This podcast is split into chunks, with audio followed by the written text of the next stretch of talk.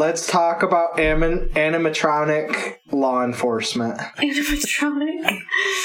Well, the the Is that a word? yeah, but Animatronic. it Back is in a, the it day, is a it was a word, word. but it, I don't think it's it's appropriate to apply it to the RoboCop character. I was was He's, the he's a, no, he's an animatron. It's it means like anthropomorphic. no robot, No, right? no no, that's not what it- the the the the the fucking Chuck E. Cheese mouse is animatronic. Um, Correct. because I believe. I would like animatronic law enforcement. Yeah. yeah. I think the anima in animatronics refers to um The animation like the animation rather than um It's like an anim- animated animals. figure. It's like an animated It's an anim- statue. Sure. Okay. That's my sense. I want to imagine that it's the anima of the uh, machine, and it is the spirit that makes Chuck E. Cheese play the guitar.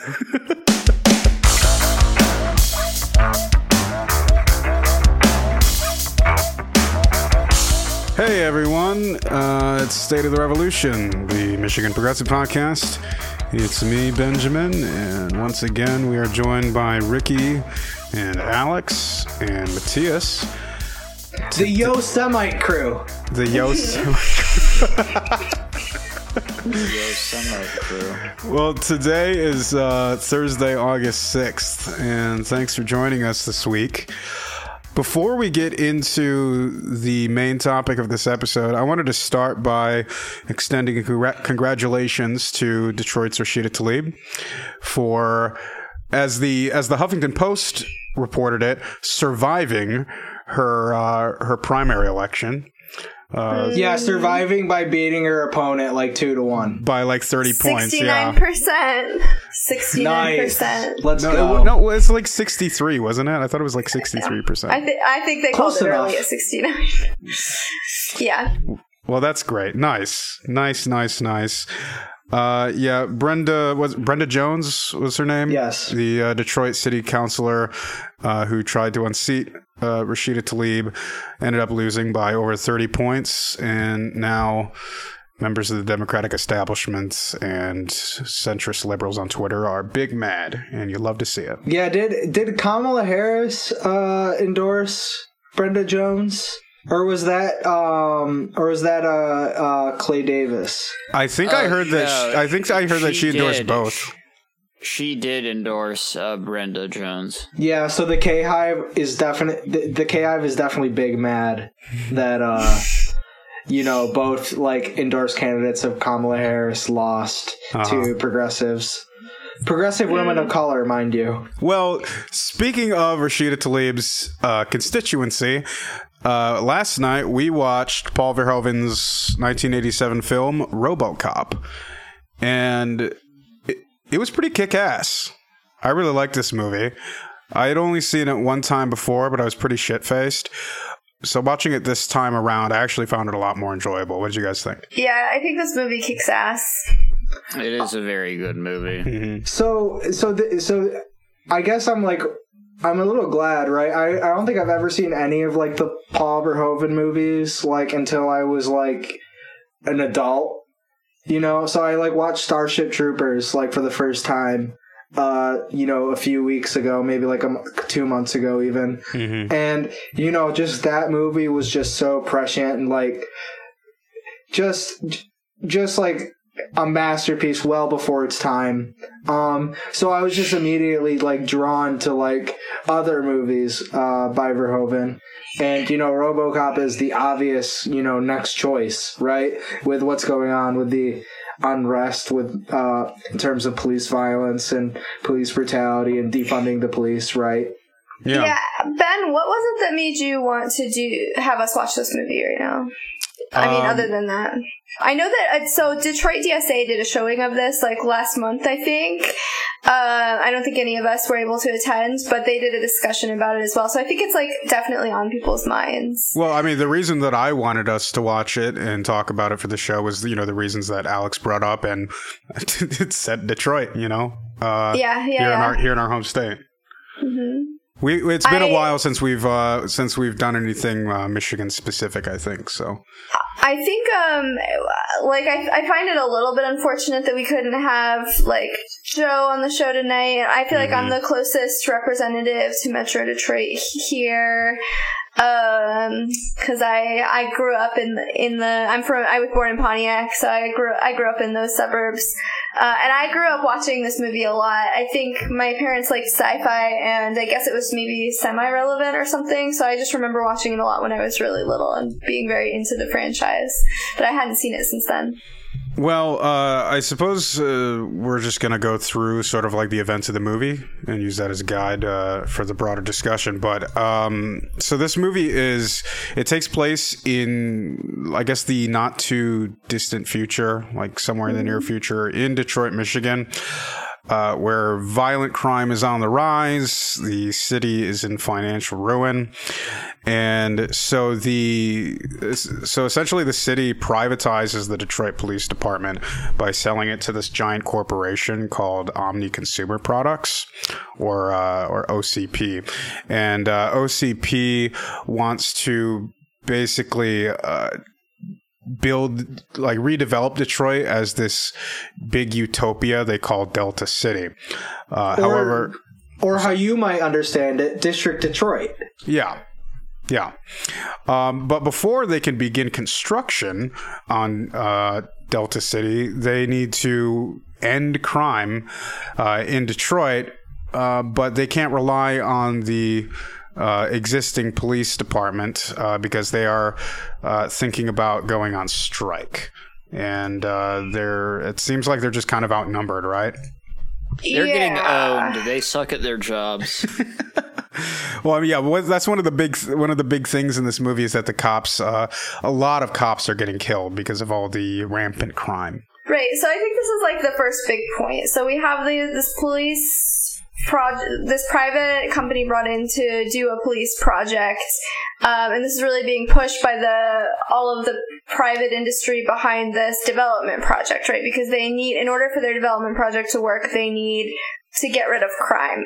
But it's also it's not just that the cops aren't doing good enough job, right? It's that they are they also want to make enterprise out of policing. Um, so this question of like we talked about this at, uh, a lot, right? There's kind of a conflicting representation of what the cops are actually like mad about, right? In this movie, um, although the main thing they're mad about is they keep getting fucking killed. Um, Yeah. So there's this there's this suggestion like, is the police force underfunded, or are they just funneling all this money into the private part of things? Um, is you know, is this about automation? We can get to that as well. Um, or, you know, is this like a worker safety issue? Like, what's going on? Did they need to hire more cops? This is Um, about OSHA. Yeah, it kind of is, right? So it seems like it seems like they're pr- they, what these cops are supposed to be mad about is how dangerous their job is, not necessarily that their job is getting taken away, not necessarily the politics that would uh, motivate real life cops. Literally, they're just like mad that it's so dangerous to be a cop all of a sudden. Right, and I think that the connection that is supposed to be made here is that the privatization like makes it less safe because of like I guess the austerity, right, that goes with privatization. So it's like I guess there's like this you know surface critique, right, of oh well um privatization makes it so that you know the cops are you know not funded enough to where it's not safe. But i guess like the thing that we're really missing from this movie or what we don't get and actually i damn it i really should have i, I should have rewatched those uh ads and those commercials right? Because what we're really missing i feel like is that you know like what are the conditions that is like uh manifesting this crime or whatever this like violent crime right? And you know i i i feel like maybe you know the, the movie could have done a better job maybe with like uh bringing that out I guess like, but you know, Right. with, well, because the, the movie argues that crime is increasing when it wasn't. It doesn't, Right. and it also argues that with less, you know, this is this is the key takeaway to this movie is that, or the key issue with this movie is that like it depicts when there are not cops, crime going up, right? When in fact, in reality, crime goes down when cops go on strike. Um, poverty doesn't cause increases of crime, right? There's no, there's actually not any like there's no measurable connection between so-called structural conditions and crime, right? Um, and that's the that's the that's the big issue with this film, um, or that's like what sits at the center of this. We there's a many ways to dissect the way that it critiques cops and corporations, but it concedes the most dangerous thing, which is that Detroit is a place that produces crime and only crime, right? It, and it was used to push that myth after after it came out, you know. I think that's the most, and people people accept, I don't. It's just weird to me. People accept that, right? Like this idea that Detroit was like this wild west of crime in like 1990 or whatever. Yeah. That's bad. Well, you know, in, I mean, would you say the same thing about Escape from LA? I don't know because it's been a minute since I've seen that, but probably. I'm guessing I would say exactly that same thing. Yeah. I mean, I, I mean, just like even, I don't know. I just feel like, y- especially in terms of like violent crime, to where it's like very like emotionally charged, right? In terms of like victims or like survivors of violent crime, right? Like you want to like have a sense of justice to like those people. You don't want to be like, oh well, you know, that stuff that happened to you doesn't matter. But like. Not, this I is got- fiction, though. These people are not Yeah. real. this is this is fiction. These people are not real. But like, I feel like it's No, I want to illustrate that point though. This this is what I'm talking about myth making, right? So one of the scenes of the uh, one of the crimes that this RoboCop, which we'll get to the development of the RoboCop, but one of the crimes that RoboCop stops is someone robbing a white party store in Right. Detroit, Michigan, a white owned par- party store, right? not not Uh, happening. Right, right. Like, so who who is even supposed to be the victims of crime in 1980s or 1990s Detroit, right? Because like the victims of crime in Detroit are also black people, right? Like that's Right. which we'll, we can talk about that. But this I film think- does not imagine a black Detroit, which even by the 90s, this was one of the largest Yeah, black no, cities. like in that the is something Western that I definitely want to. That is definitely something that I want to talk about, right? Like the lack of like black people in this movie, which is supposed to be like a very predominantly like black city. Right, right. Well, laid that- out, right? That's just the fact of it. When you're watching this movie, there's a couple of black characters. The people on the streets are not black for the most part. The people who are victims of crime, even the criminals for the most part, nobody in this movie to speak of is black. And it's a movie supposedly about, again, one of the largest black cities in, certainly in the U.S. Right, right. I mean, but you know, to go back to what I was saying before, right? Like, you don't even need to like argue whether or not like violent crime has like dropped or fallen. Mm-hmm. Like, it's just much more important to just focus on like what are the material conditions that produce crime, and like are what no are the political material dis- co- and what are the political crime. decisions. That's the You point. That's the point. That's a lie, right? The idea is that policing wants you to believe that there is a social condition that produces crime, but there is no such thing. Um, I mean, I The think only that thing that there- I produces think crime I, is I, I think I think I think that there's definitely a correlation with like poverty and like crime. you You de- you definitely see that. Sure, but that how can you measure that when there's also a correlation between p- policing and poverty, right? The only thing that we know for sure, is that sure, you find Okay. crimes where there are police. sure, yeah, but And every I mean, statistic we have counteracts this anyway. It's just different types of crime, right? Every statistic we have disproves this correlation, right? It's just that different. We find different kinds of crimes in different kinds of communities. have you ever heard of? Have you ever heard the theory that like the explanation of the drop in violent crime has to do with like us like unleading gasoline? Yeah, Yes. yeah, yeah, yeah. Yeah, I I this love is that. um It's it's there's no way to know how real that And we could did that in the '60s, right? or did we do that in the 70s. '70s? So yeah. we did that in the '70s, and Well, that you- doesn't it count probably, lead paint it- though. it's Lead, the lead paint be discussion is also in here, and the lead the lead paint uh, lawsuits don't come around until like really the '90s. So, um, So but that- yes, yeah, like Let- that. me- that means we're still dealing with like the lead like violence in the '80s when this movie came out. Is what I'm trying to say though. I too. mean, so th- that's not and those are that's, material conditions, a, and those are material material conditions. That is not a widely accepted. It's not right, that- widely accepted, but like there there are people who say that. let, let me explain it. So the there's this argument that that um, and I think I believe that there's some truth to this. And again, material com- conditions doesn't mean like fi- like physical topography or whatever, right? That's not really what that means. But No. um, the so cities have been exposed historically to more lead, and people who live in urban, particularly segregated urban environments, tend to be lead poisoned historically. For, the first wave of this comes with um, exposure to F, F like ethyl gasoline, right? So leaded gasoline. And the idea there is that people who don't live in cities would drive into and through cities with leaded gas, and that gas create, create you know, the lead in that gas created a health crisis. This is true. We accept this to be true. The second issue, um, I mean, lead in water, lead pipes is an issue, but lead paint in particularly public housing is the bigger issue here. Now, Yeah. the connection between that and violence is that there are a lot of brain damage and behavioral consequences of having lead poisoning. Uh, this comes up in a lot of different cases. Um, so Freddie Gray in Baltimore, um, if you recall that case, he was thought to have been lead poisoned. Um, but this is dangerous, right?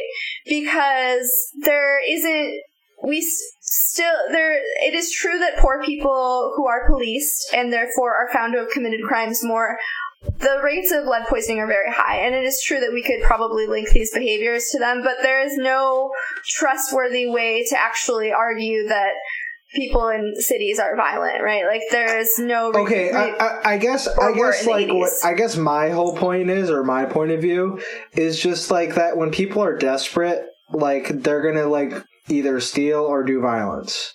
Like sure but rich like people also steal and do violence at the same rates as poor people I'm not.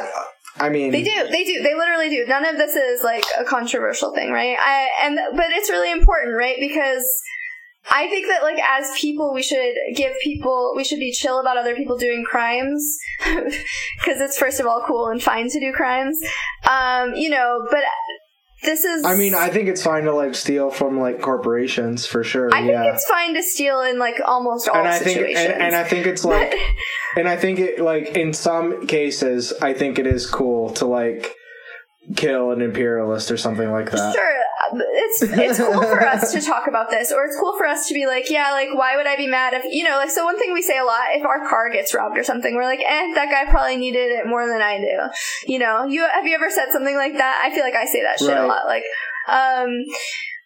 But at the same time, again, there is actually this is what we would call a cul- cultural explanation of poverty or whatever, right? Um, and this is literally just some 80s Reagan shit, right? Yeah, maybe. Um, I mean, I, I, I don't know. I don't feel think like that it's an explanation of poverty. I Or- think it's an explanation of crime. Right, but it's it's the what I meant is that it's um it's making a cultural explanation for if that makes sense. So they're saying that there is such thing as culture of poverty or whatever. I don't want to talk about culture of poverty. I feel like it's really widely accepted and everybody understands that it well, is a nothing, myth that nothing is poor people are hegemonic. Nothing, like- nothing is hegemonic. And sure, right? There, there, there might be like you know, like. Uh, I'm just not sure you really types of- understand what was cer- going on in Detroit in the 80s. If you can watch this movie and accept, like, yes, that was realistic and true, that there were like, there were like, Okay, hold white, on. there were like, I, I really don't think that we're talking about this in any productive way. I mean, first of all, we're really not talking about it.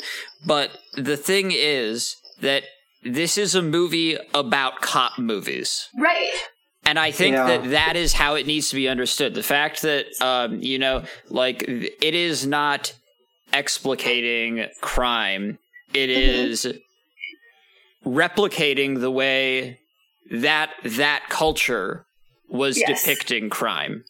Right. and I I agree. I agree with you, but that's why it's important to point it out. But people, it seems like people are watching this movie and being like, "Yeah, that's just a representation of crime," right? Which is like very strange to me because it was like from some West Side Story shit, right? Like that's Well, for people who haven't yeah, seen it. That's no. like how crime is represented. No, the this film. representation the representation of crime in that movie was like very sanitized and like no, it's not sanitized. It's just like uh, it's like campy, right? It's campy, is what it is. It's like um like a like an a nostalgic. I guess not. I guess not. I guess right? not like. I guess not like sanitized. What I, what I mean is like easily digestible and like what to, to what Matthias was saying. Like it fits with the cultural narrative, or it fits with like you. You. It has like a cultural touchstone to it in its essence that like people can relate to, right?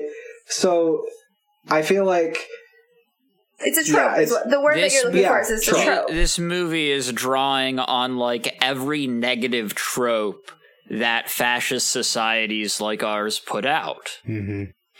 Right. Well, speaking of narratives, let's get back to the story real quick. So, the Omni Consumer Products Company, they're trying to wipe out crime in Detroit. And so they're looking for a very technological solution to do that, obviously.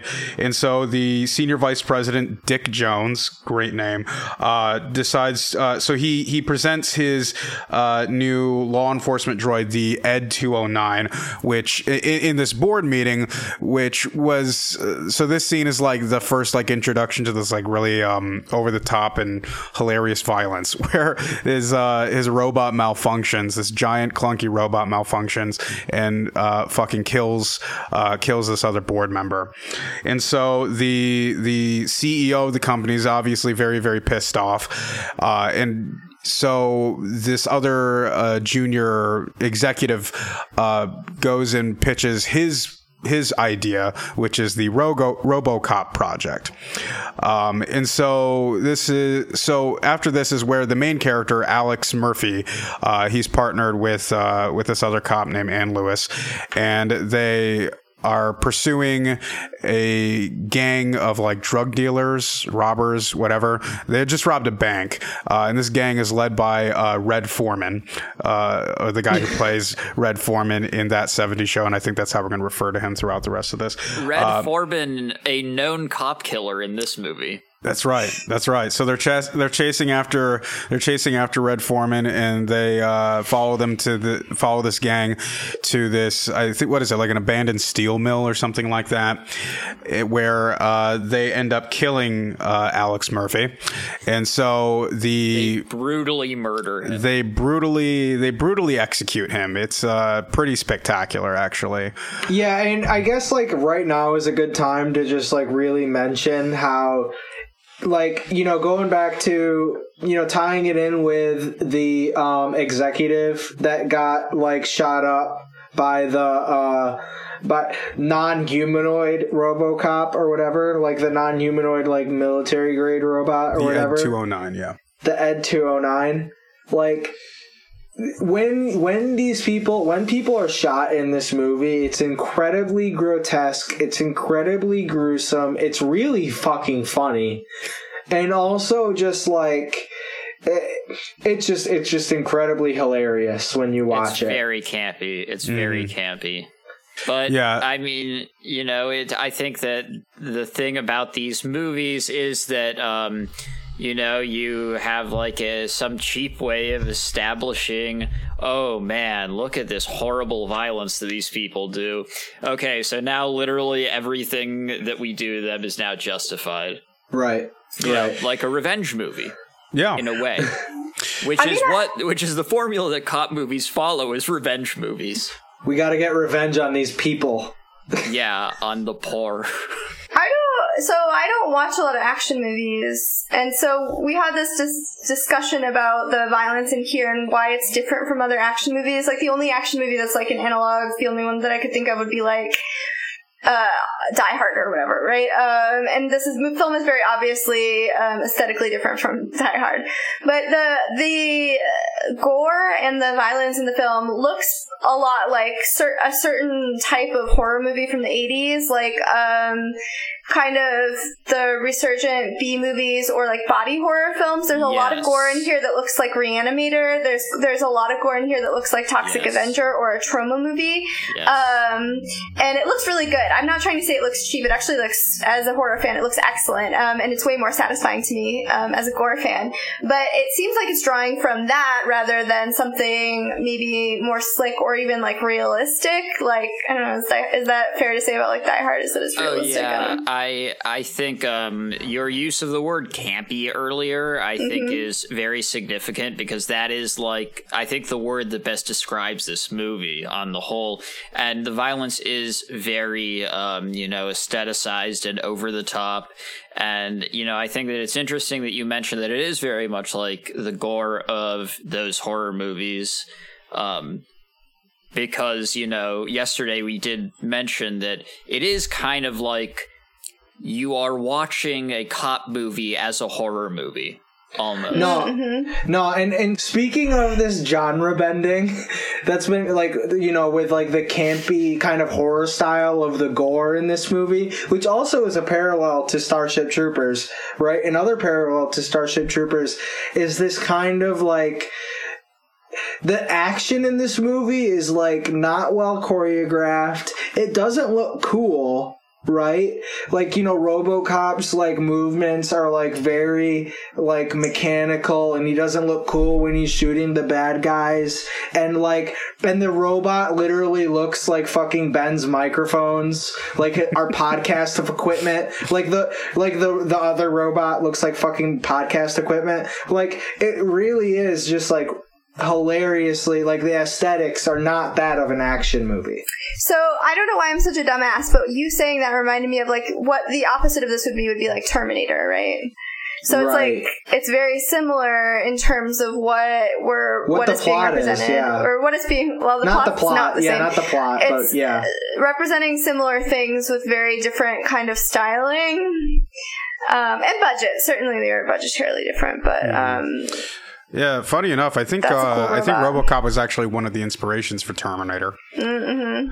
Um, but yeah, and- I can see that. But anyway, they so these uh, these gang members led by Red Foreman uh, execute uh, execute Alex Murphy, and so Bob Morton, who's like the the junior executive who's heading like this ro- this RoboCop project, uh, his team uh, takes uh, Officer Murphy and uh, does surgery on him like a grape, and they uh, turn him into RoboCop, and they kind of like they like wipe all of his memories so that he doesn't really know who he is before he's RoboCop, uh, but he kind of uh, memories kind of fade in and out for him, I guess. He has Yeah, are we- are- robot w- we're- PTSD. We're remiss.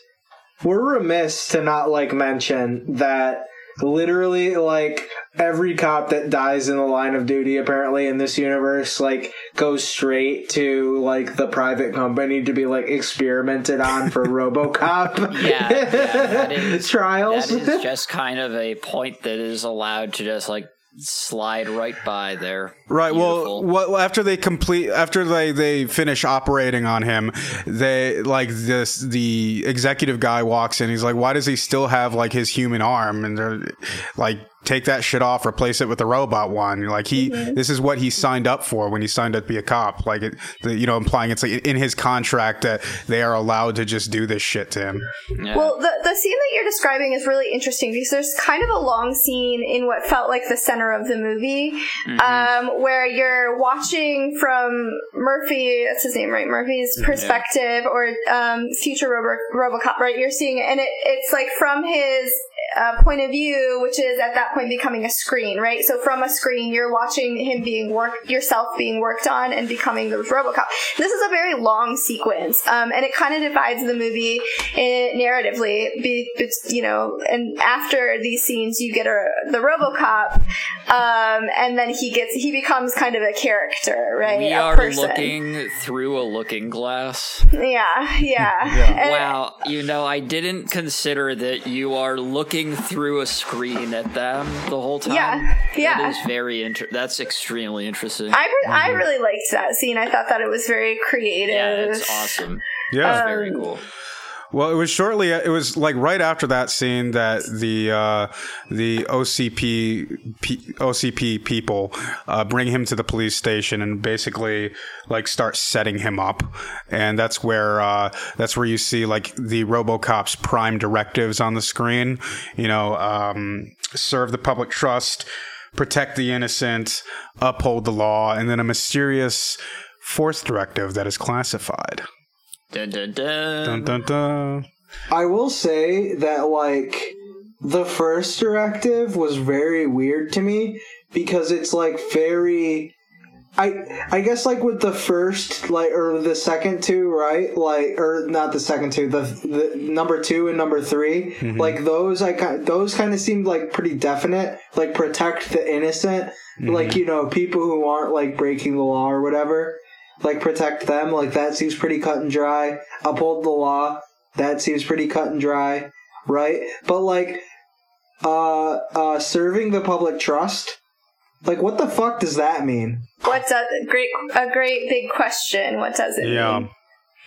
so like that all that was like very weird to me. It was like this it was it, it almost kind of reminded me right of like um corporations kind of like uh putting in like fake guardrails. Like oh you know we're being like you know uh we're doing this anti-racism training. So like we're not you know being racist while we you know participate in slave labor in fucking uh you know for our fucking chocolate uh manufacturing. You know what i mean? So it's like yeah it, it, it's all fucked up public trust is just that idea of what police are there for, which is when you say protect, protect the public trust, what you mean is protect the idea that you're protecting something, right? That's what it means to police, right? Protect the idea of, of safety. Um, Yeah, but I mean, like that that whole like thing of that of like RoboCop having that directive, like oh, like this is like a, and also this is like neoliberalism, right? Like this is a like technocratic like fix, right, to like solve a problem that we have in society. Mhm. And it's just like that's kind of like what it represented to me, like that first directive Mhm. right? Like it, it just, it just had that kind of feeling to me of that, like you know, fake wokeness or like that, like fake, um, uh, what responsibility or uh, accountability to us as the people or as like to the public or the polity. Like that's that's kind of like what I get from it. I think uh, I think these uh, directives were also a reference to Isaac Asimov's uh, laws of robotics um, that he outlines in his uh, in his uh, stories that are uh, published as I, Robot, and uh, the uh, you know Isaac Asimov's stories were the basis for uh, Blade Runner, right? Which ended up being an, an inspiration for um, for RoboCop. This this movie way better than fucking Blade Runner. Blade Runner not great. Just saying that. Just putting that out there. Yeah, maybe you should uh, talk to Bree Joy Gray about that. Um, so so they so, so they send RoboCop out on his first night on patrol. Uh, he goes out looking for looking for crimes to stop. The first one that they show is a a, a liquor store or a convenience store being held up. Uh, as Ricky noted, a, a white owned convenience store in Detroit. Doesn't exist. Not Or- not real. white passing. They, they might have been Yeah, Albanian or something. it's possible. Sure, sure. Oh, are we doing? Are we? Are we reviving like this? Are Albanians or Armenians or like? No, no comment. Oh, okay. Maybe best not to get into that right now. Uh, a, so, a Freudian slip, if you will. So RoboCop marches in. So RoboCop marches in to stop this uh, stop this robbery, and this is where they show that RoboCop he's he's you know he's fucking bulletproof, and he uh, stops the robbery, throws him through throws him through the, the glass the glass freezer door. And then they, and then RoboCop finds these two guys who are trying to rape this woman. And what does he do? He he shoots he shoots like through like her dress and shoots this dude in the fucking dick. Yeah, yeah. Elaborate on the scene. What is what happens after that? She she traumatic she's traumatized and throws herself onto RoboCop saying thank you for saving me. And he like in a total monotone is like ma'am you have experienced emotional trauma. I am contacting a rape crisis center. It's Yeah. amazing I think that, to me that was like one of the most 1987 political points in this whole film. It, Yes. oh my god, it is so fucking funny. That is probably one of the funniest lines in the movie, in my opinion. That's what we like to call carceral feminism. Yeah, like it, it is pretty funny, right? Like this woman, uh, instead, just like yeah, like you know, in, in case like you know, you maybe you're going like to school for psychology or like social work, just like think for a second, hey, maybe like uh, instead of you know, just like you know, putting women who just went through trauma through like state apparatuses of power and coercion. Maybe you like, I don't know, do some like restorative justice or something like that. So you're saying that he sh- he should have taken her home like she wanted.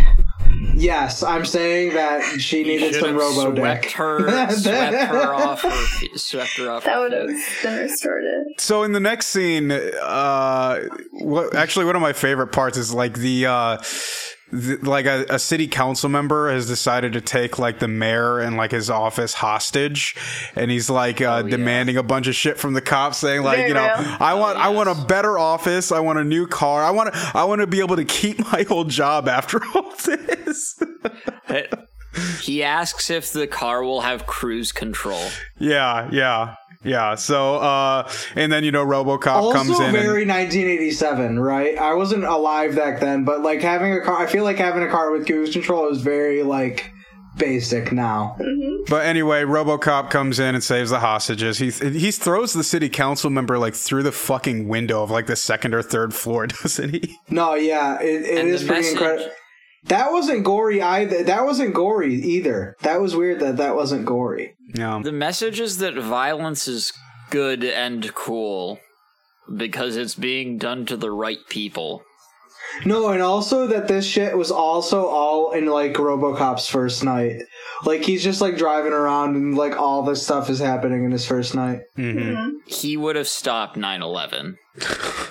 Okay, there's this one scene. Was this in was this in the um the party store robbery scene when he gets a robo the criminal points his gun at RoboCop and RoboCop bends the Yeah, gun. that was in the party store. Yeah. Like a That was fucking some- Looney Tune. Yeah, it was that's what I call de-escalation.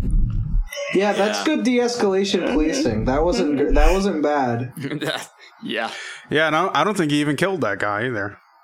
Nope, he didn't. He was that was that that's that's a good cop. The only good cop is a RoboCop. Actually, The only good cop is a dead cop who's turned into a RoboCop. all, all this RoboCop shit is appropriating dead cops from us. yeah, Paul Verhoeven is an op. okay, so what happens next, Ben? So I think I think there's like a news I think there's like a news clip after that, like a like a news report uh, talking about uh, RoboCop uh, being introduced to the city, and uh, you know it's the uh, it's the comic books of the, you know these kids' parents come to life, and uh, And then the kids are like worshiping, like touching up and down the RoboCop. Like, yeah, uh, huh. Yeah. RoboCop, the do you have a message for do you have a message for the children of the city? Stay out of trouble. The other funniest line in the movie. Yeah. No no humor whatsoever in that delivery. I thought like Awesome. one of the funnier lines of the movie was like in the beginning scene where like uh, that executive gets shot. Get a paramedic. Yeah, yeah, no, that was that was that was hilarious.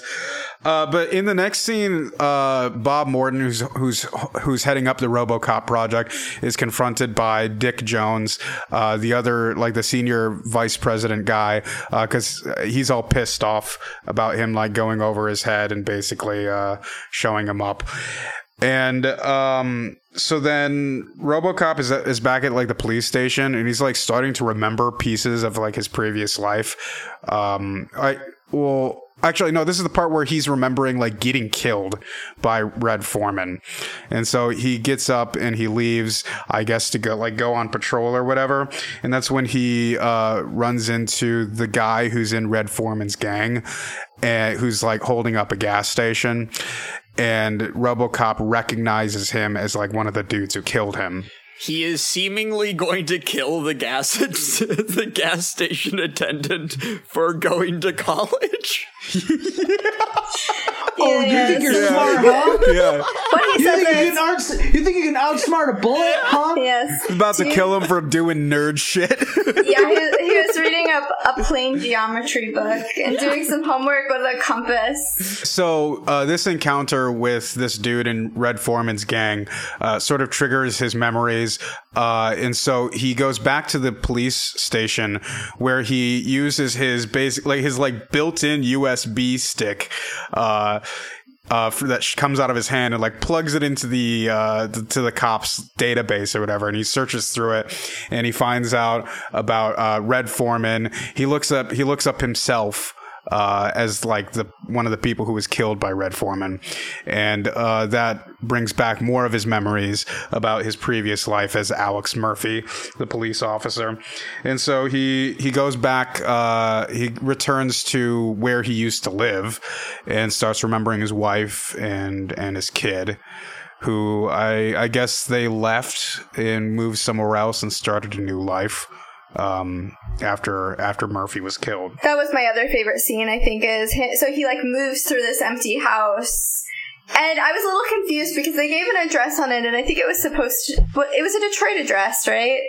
Um, for this house, it's like a very. I of all of the things that are unconvincing about, eh, there of all of the things that are not convincingly Detroit about this film, I think this house had a fairly in some ways a fairly convincingly Detroit suburb, uh, a wealthy suburb of Detroit from this moment house kind of vibe. Um, it was very stylized and it had like it was supposed to be some sort of corporate model home. There was an allusion to that. Um, I really, I really, really liked the cop house scene.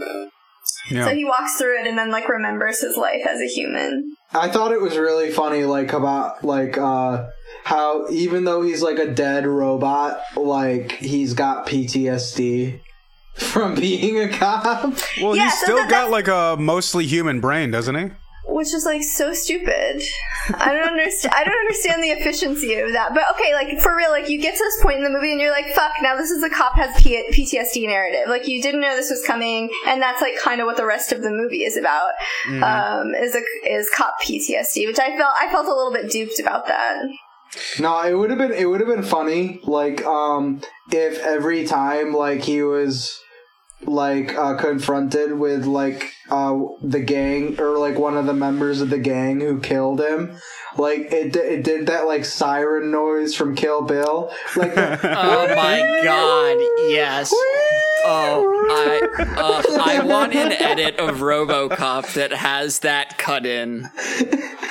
Like you know when he's like, "We like, killed just you." like- yeah, just like just like setting off his PTSD. Yeah. Just like in and how funny would it be like if instead like when he's like normal RoboCop and he has like those like uh like very robotic and very like not cool like movements when he's like killing people. Like the normal robocop looks like that but like the ptsd siren robocop like become becomes john wick like that would be like so funny.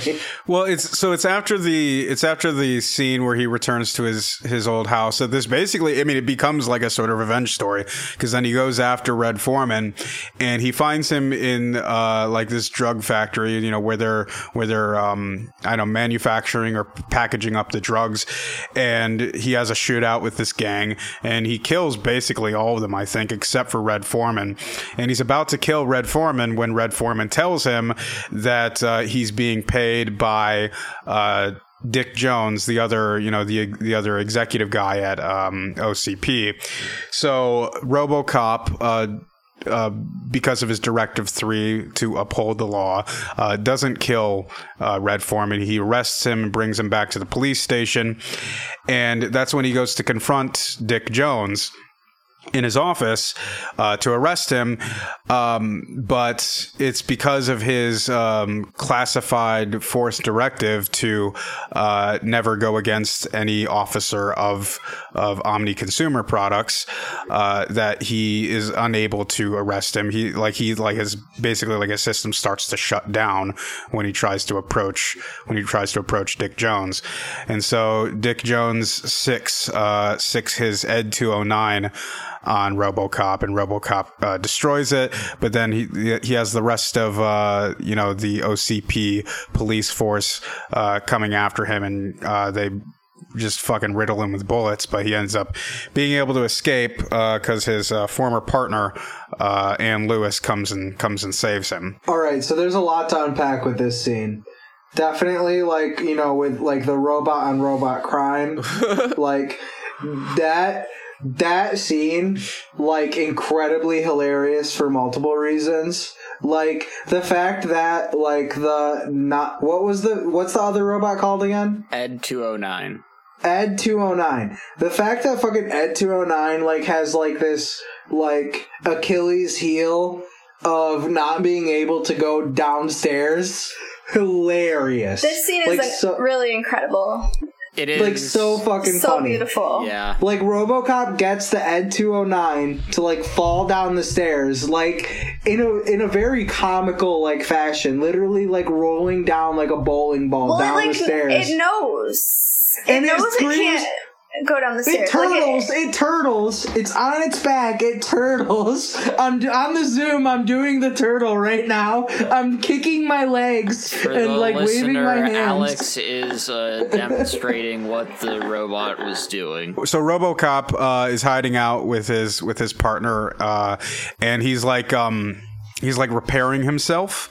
And this is the first part. This is the first time he takes off his his helmet. Uh, his visor helmet thing, which reveals his his face, which is really fucking weird. The way that you know, it's like his whole face, like on top of like this whole, you know, the robot uh, robot body.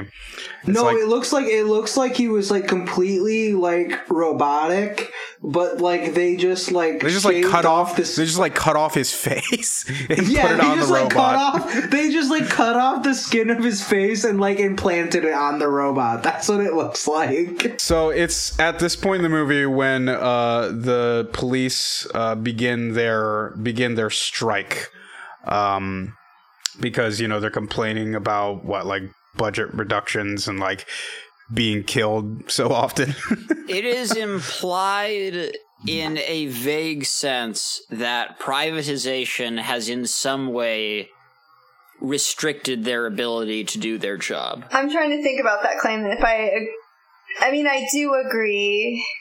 I don't know. Also, like in terms of like the privatization, like fucking shit up, like going back to Directive Four, right? Like also privatization insulates capital from accountability, Yes, right? that's like true. when pr- when when state apparatuses like you know law enforcement are privatized the people who own that law enforcement are obviously not going to you know hold themselves accountable to that law enforcement so like that is like uh something to keep in mind as well but like this like this this i think the most important thing is like you know, going back to what we like how we started this, right? Like what this shows in the movies, like once the police officers go on strike, is that crime like becomes insane. it turns like, into we Mad have- Max.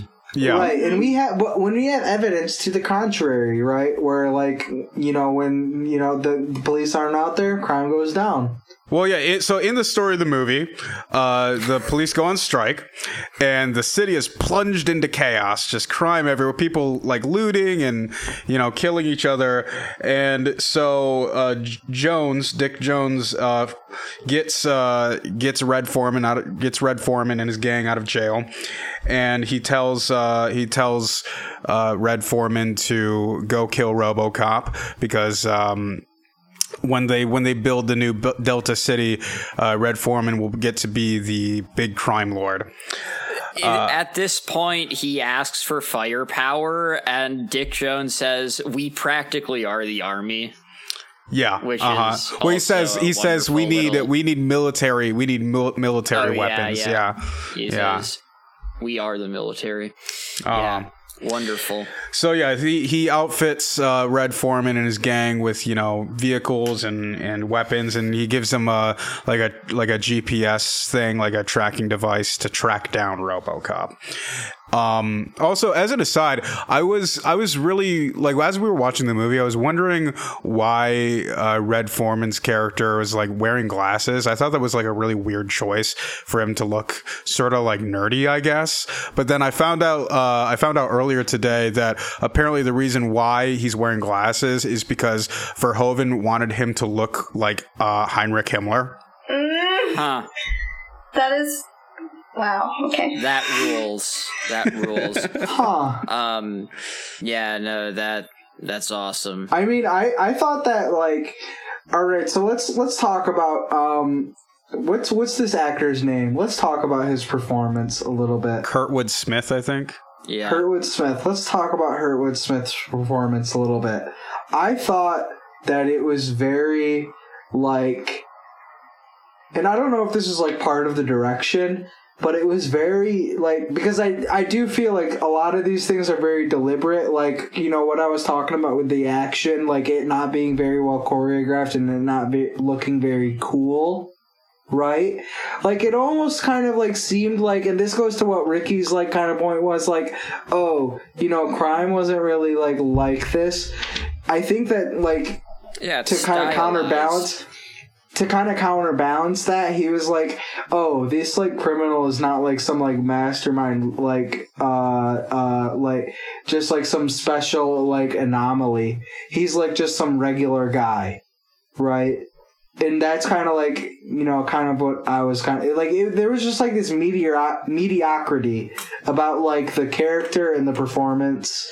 And i feel like that might have been deliberate as well I don't know. I mean, I thought he was rather animated. I don't. uh, It's not the animation. It's just like I don't know. I don't know. I, I maybe maybe I need to flesh it out some more. so Red Forman and his gang track down um track down RoboCop to the to the abandoned steel mill where they originally killed uh Alex Murphy. And they have this, you know, big final mhm. They have this big final showdown uh where RoboCop ends up killing them all including Red Forman. Uh, so then RoboCop goes back to the OCP um, corporate building or whatever. Oh, his cop GF does die though.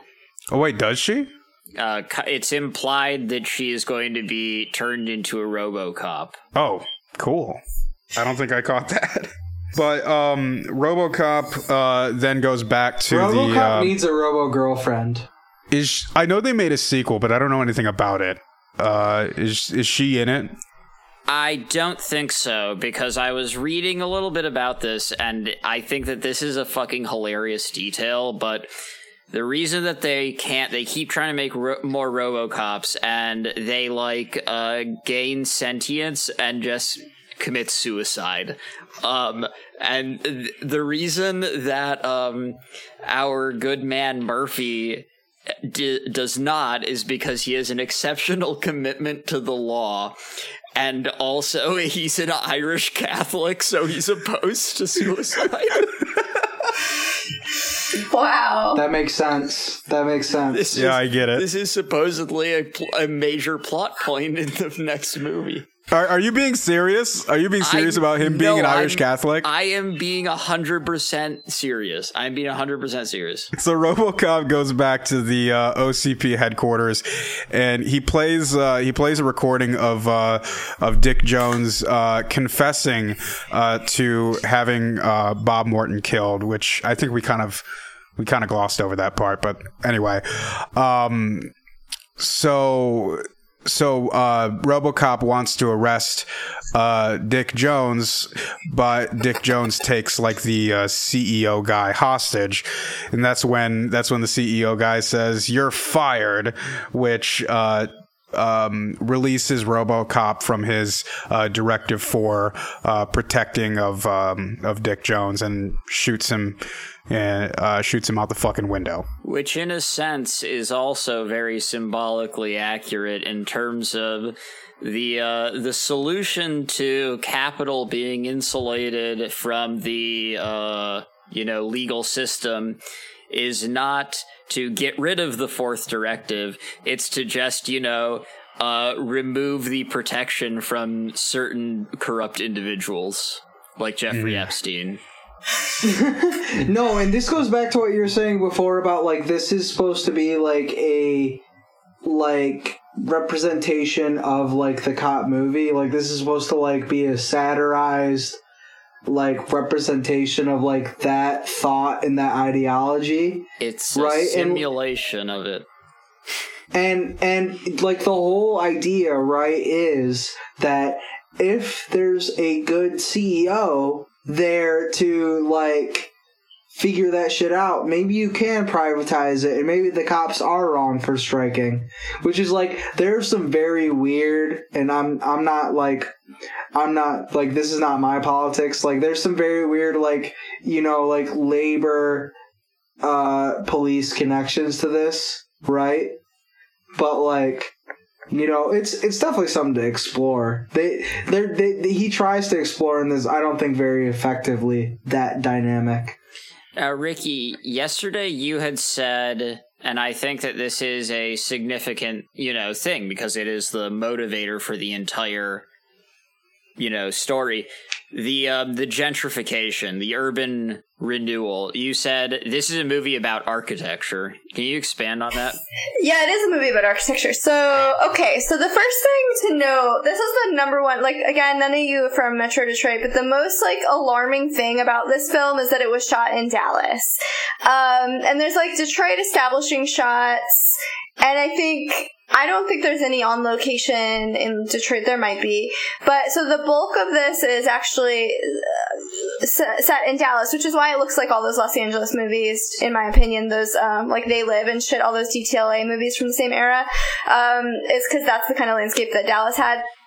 The um, I do recall that the um, the mill that they're in was also was in Pittsburgh, I believe, which is also an interesting comparison. But I don't know that there is much filmed in Detroit in here. Um, and it matters and it doesn't matter. Like if you've ever been to Detroit and you watch this movie, you know that it's just like not recognizable. It like could basically just be Los Angeles. Um, but at the same time, there are a lot of like skyline shots that look like um, that that remind you of parts of downtown Detroit on purpose, I think, or for for a good reason, which is that um, this is a movie. This whole what is it? What's it called again? Delta City that they're planning, right? So Yeah. it's a it's a movie about um, a corporation and corporate interests coming together with public interests to redevelop a city and um, therefore direct all like um, politics around the, the corporation's interests in that, right? Um, but what's funny about it is that that had already happened in downtown Detroit a couple of times, right? And so the reason that Dallas kind of occasionally looks like Detroit is that um, a lot of the same, you know, it looks like the Renaissance Center in Detroit, right? It's the same kind of architects and the same kind of era of redevelopment. The plot line about redevelopment in Detroit had literally already happened to Detroit. Um, and every single thing, every single decision that they make in terms of planning in this movie, I think is like directly realistic to what was actually happening in terms of planning around crime. Um, but the reason it really felt like um, an architecture movie to me was because like so many of these dramatic um, boardroom scenes happen around this like model. Um, there's like including um, this model they have of the city, right? So the whole point of all of the things that happen is this like model of Delta City, right? Um, and when we're out in the city, we see billboards with Delta City on it, right? This is the driving. This drives all of the action of the movie. Actually, is this redevelopment plan? Um, there's like a great. I think it's the first, the first like accidental murder when the first uh, robot cop shoots Yeah, the guy yeah. and he like lands on this on this model of the city. It's really dramatic. It, Where the robot continues to just blast his body. Yeah, yeah, yeah. So it's like it's. I think the most in every part of this movie, architecture is actually like the the biggest theme visually, um, and I don't think people really talk about that. But it doesn't look like Detroit, and it also doesn't look like Blade Runner, right? It doesn't look like this po- post-apocalyptic city. What it actually looks like is a renewed city already, right? The the building that they return to the most is actually a real building um, in downtown. I guess it's downtown Dallas. It's an I. M. Pei building. Um, uh, I believe it's their city hall. It's like, which is funny because it's supposed to be this corporate building, but it's actually just like a brutalist, like public building in in this brutalist complex in downtown Dallas. That I don't remember if I'm correct in this, but I actually gone. I actually went to visit to see this particular early I. M. Pei building when I had gone to Dallas, and it's in front of this like um, complex uh, pavilion or whatever in the city, and there were markers all around that this had been the one of the locations. I don't know if this was the location, but there were commemorative markers for that sniper that killed a bunch of cops and in uh, in Dallas. So I thought that was fascinating that I nobody had ever made that connection that the Who was real- killed by a RoboCop? Right, I didn't remember this. I just remembered this particular. You know, um, this was this was. I all I remember about this guy. I can't remember if he was ex-military or something, but the the press wrote about him as he as a black militant, and that's why he sniped a bunch of cops or whatever. But Alex correctly pointed out that they took him down with a rope with a fucking ro- literal RoboCop, right in Dallas. Um, and I they weren't trying to build a. But it was RoboCop. it was just a it was just a robot, right? Who- Okay. It wasn't an animatronic it a, It was a drone. Was a, just a fucking drone. It is. A I don't. drone. I don't think it was a. It was an. It wasn't an aircraft drone. It was like a. It was Well- like a. It was like an RC vehicle. that that wasn't remarkable is what's remarkable to me right that like what our actual reality uh, is is that all this kind of automated police militarized automated police technology is actually just like so mundane now that we don't even remark that real life robocop happened like we don't even notice And I, I mean, like, um, you know, it's it's definitely like important to point out, right? Like, it starts out right, like that this private company is doing military contracts, and then it ends up doing, you know, police contracts, right? Like, this is also not just a movie about privatization, but it's also a movie about like, and this is something that I talk about a lot, like, you know, um, the state gradually taking uh, tactics and skills used against like periphery populations and using it and taking it back home Well, to use on domestic populations. That's not really what happened, though. And isn't there a scene in here where they talk about how they're developing RoboCop to go back into the military? There's a suggestion of that, right? Like that's Yeah, idea. no, no. But in- yeah, in the. US add 209 to the military. Right. So in Right. the U.S., that's actually like so we didn't necessarily learn how to do colonialism and then bring that back to the U.S. We learned how to do put down uprisings in Detroit, and then we brought that to the Middle East. That's that's the direction that it actually went. Police 1st Um, although it was more a back and forth, right? Well, to to wrap things up here, uh, I guess there's a so I guess like a, almost a decade ago there was a there there was an idea to erect a RoboCop statue in Detroit. Uh, after after watching this movie, what do you what do you guys think? Good or bad? Do you want to actually tell the story of what happens there? I mean, because you asked yesterday what act- what the response to this movie in Detroit was, and it actually had like a massive political consequence. Um, if you Yeah, could like you could you speak on that? So I actually don't know. I don't have a good answer to how people in Detroit responded to this film, but politically in Detroit, this this franchise was had a lot of power for a very long time. But the way that I have found it, like if you look in the newspapers, referenced the most is that um, private enterprise and and the city government and to some extent planners would say our project um, in Detroit is to prove to people that we're not the way we were depicted in RoboCop. That RoboCop was set in a real city had extremely serious consequences, um, which is funny because what I said before was that they had already done the redevelopment they were talking about in Detroit, but because of Ro- you know RoboCop would be the thing they held up multiple times to say we're not actually like this, therefore we need to privatize the service, therefore we need to tear down these buildings, therefore we need to do this neoliberal project and this like whatever service oriented but anyway, by the time 2011 comes around, what happens is um, this is I like this story a lot. I, I talked to a couple of Detroit area friends, and we all seem to like remember this as having kind of an outsized impact for some reason.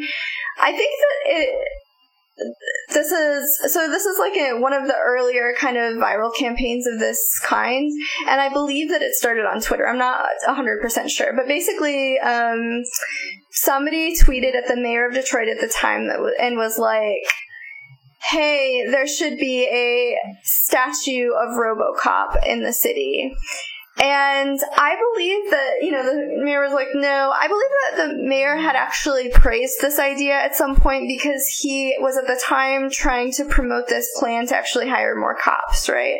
Um, but the way this takes off, I believe, so it starts on Twitter and then it goes to, there's like a Facebook page and people were really like amped. Suburban people in particular like very, very amped. Suburban, suburban people, suburban millennials.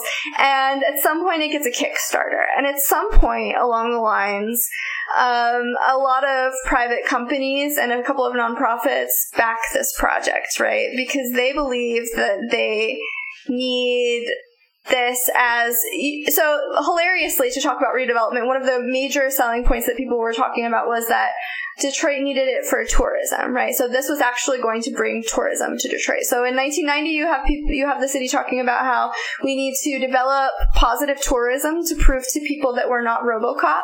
And then in 2011, what we have is people saying we need to build a RoboCop statue to attract people to Detroit.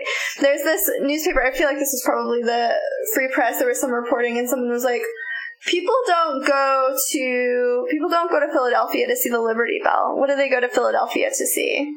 The fucking like stairs that Rocky run. What is what the fucking muse- is that the museum? I don't know, right? Like they go to they go to Philadelphia to run up the stairs, which I don't think that's really true. I think people do like the Liberty Bell, but um. So I I, I had- went to Philadelphia and I didn't see either one of those things. Okay. I think I would probably go to the Liberty Bell before the stairs. I'm gonna be honest. Yeah, but the stairs are. I think they're the museum, right? If the museum, the, whatever. I'd probably go to the museum, right? So this is a fascinating change to me, and I don't remember all the players who are involved in this. But the funny thing is, I was talking about this with a couple of Detroiters, and it turns out they built the fucking statue. Like it exi- It's almost done, and they're gonna put it up. So. Uh, to me, this is like the moment to be talking about RoboCop.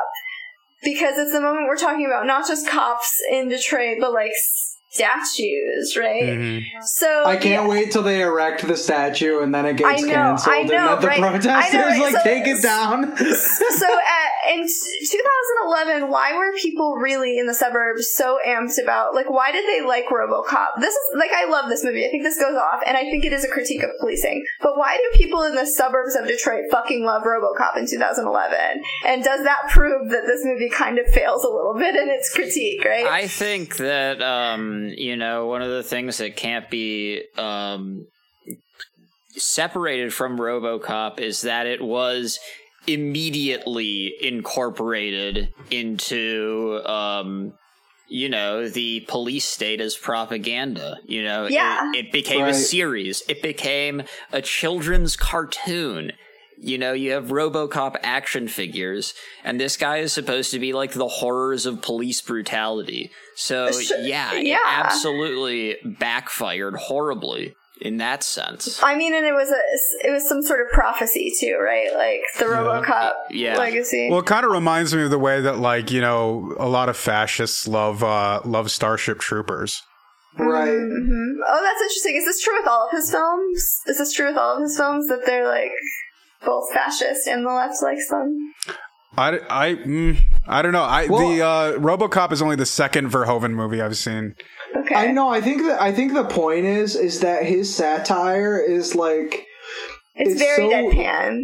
it's it's not. I don't- I wouldn't I wouldn't go as like so far as to say it's like deadpan, but I would say that it's like so hyper realistic and it's like so dis like it's almost it, it's so good that it's almost indistinguishable from reality.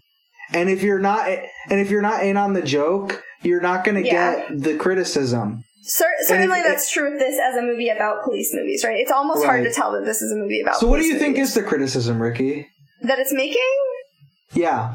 Yeah, I think that's a really good question because I don't think this is an anti-cop movie at all, right? Um, the you know we're supposed to sort of at least a little bit feel for the cops, right? Especially we're supposed to have this mistaken understanding of the cops as a working class body um, whose la- whose labor is being abused, which is like not realistic, right? Um, and but I I do think that I mean we have to talk about these commercials, right? So there's these all, all these commercials spliced throughout the, the film, or not just the commercials, um, but also the news clips. And the news clips are showing all of these like war war going on all around the world, right? Um, Yeah. Well, So- the movie the movie opens with a news with a news story, like a very brief news story about how uh, South African the South African government has obtained a nuke from France. I love that. I love that. Um, so And this I, is the apartheid government because Yeah, yeah. I think that this movie is interesting because it makes exactly the same mistake that a lot of people are making right now, right? So it's critiquing. Um, it is, I do think it has like a very, very good and fun critique of neoliberalism in general, and but it's critiquing privatization of police and it's critiquing the militarization of police, but leaving alone the premise of policing itself, in my opinion. Right. And that's the same mistake that everybody is making right now. Although I do gr- agree with, I think it was Matthias who said that there is, we're not necessarily supposed to believe that the crime that we're seeing is real, right? Like we're not supposed to necessarily buy in totally. It's just that people did, right? People did and cities Yeah. did. Um, But I do kind of agree that he, I, I think that he, as the filmmaker would be like, yes, this idea of, right, because this is the whole idea of Delta City, right? Is that crime is kind of just like in their head, right? Like the, it's not just about the crime that's actually happening, it's about their fear of this crime. Um, yeah. yeah, which I think is really important. It's a pathological fear because it doesn't matter if the crime is or is not happening. It doesn't make their fear of it any less pathological. Yeah, and it doesn't really matter because it's just a justification, right? It's just a political justification. That's all it is. Yeah. Right. I Um, completely agree. Yeah. Um, so you asked us good or bad on the RoboCop statue. I'm gonna It go was, with it was I, a it was kind of a facetious question, but yeah. as sure. an accelerationist, perhaps I would say erect the statue. Yeah, good. I'm I'm gonna go with put it up because Put I didn't know that. I didn't. Yeah, I didn't know that you were an accelerationist, Ricky. Wow. Fu- I fucked up. Um, but I didn't even know. Like it was in January that they were published. I think that I would. I'm sure they're changing their mind, right? There was like a couple of news stories earlier this Oh year God. Mhm. when they were like, "We're we're finally ready." Could you imagine? Could you imagine if they put up a statue of a robotic cop right now? yeah, I don't think that. I don't think that would fly too well. They should- right I- now. I This is not the right climate. I remember getting into. I don't think that I would have made the right critiques at the time, but I remember getting into some shit with some classmates. So I went to MSU and all, I had come from Flint at that time, but a lot of people I knew at MSU were from the suburbs of Detroit, right? And they were real suburban kids. Um, and I remember them being like, "Oh yeah, the RoboCop statue," and I remember like getting into a fight in a class and being like, "No one who actually lives in Detroit supports that or whatever." That was like how I framed my critique at the time. Was it was like suburban bullshit, uh, which it was, but uh, I think it's a little bit more than that, right? Um, Right. I think, and and at that time, you know, that was certainly an important moment of many important moments of what we would call gentrification in Detroit, right? So the people, the the millennials moving into Detroit, let's be real, they needed RoboCop to protect them from Detroit. Mhm. I'm trying to think if there's another figure in the movie that could we could do a statue of that would be a little more heroic. Uh, Red Forman. Yeah. He is. Noted white Detroit criminal, white passing Detroit criminal. He is the only one who is uh, actually critical of capitalism despite engaging in it. Yeah, does anybody remember? Okay, there's this scene. Did you already talk? No, he was like talking about free enterprise. Yeah. So well, well, one of the one of the one of his one of the guys in his one of the guys in his gang is saying like, well, why are we like, uh, why are we robbing these banks? Why are we robbing this money to buy to buy drugs to sell them to make money? And Red Forman says, uh, no, like something like, there's no better no better way to steal money than free enterprise. Hell yeah. I mean, Yeah, and maybe that's that's, maybe that's the thesis too. Also, right? Red Forman is woke. This is what this is what he ends up doing after he gets laid off from his factory job in that 70s show. That tracks. That tracks. That does track. So, Ricky, as a as a as an accelerationist, uh, would Oh, you no. support a theoretical, uh, actual RoboCop program? No, because it's technocratic, so it's it's the opposite of it. You know, that's reform. it's reformist. Okay, sure. I support RoboCop is reformist. That's true. Yeah, as an accelerationist, Ricky is down with like the Uyghur concentration camps. Yeah.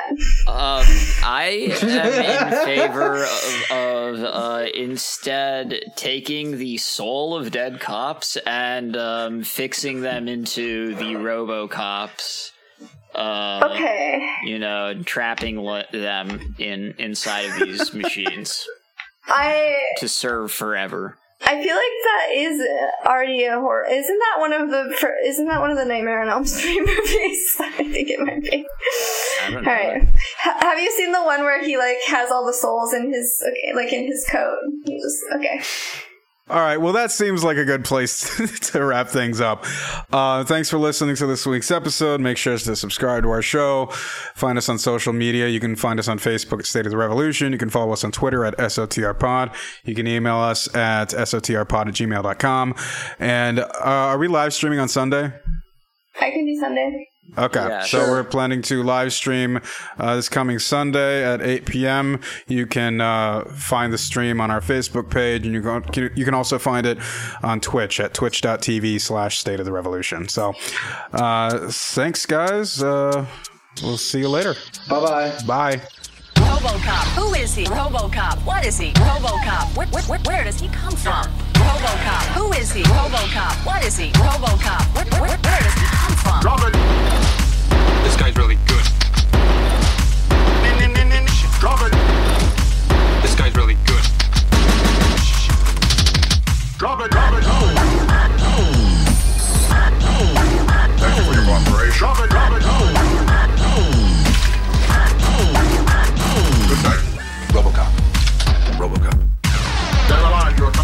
Your move, creep. Robocop. Robocop. Delaline, you're coming with me. Your move, creep. Target. Target. Target. Now, now, now follow. Target. Target. Target. Now, now, now follow. RoboCop. Who is he? RoboCop. What is he? RoboCop. Where, where, where, where does he come from? RoboCop. Who is he? RoboCop. What is he? RoboCop. Where, where, where does he come from? What are your prime directives? Serve the public trust. Protect the innocent. Uphold the law.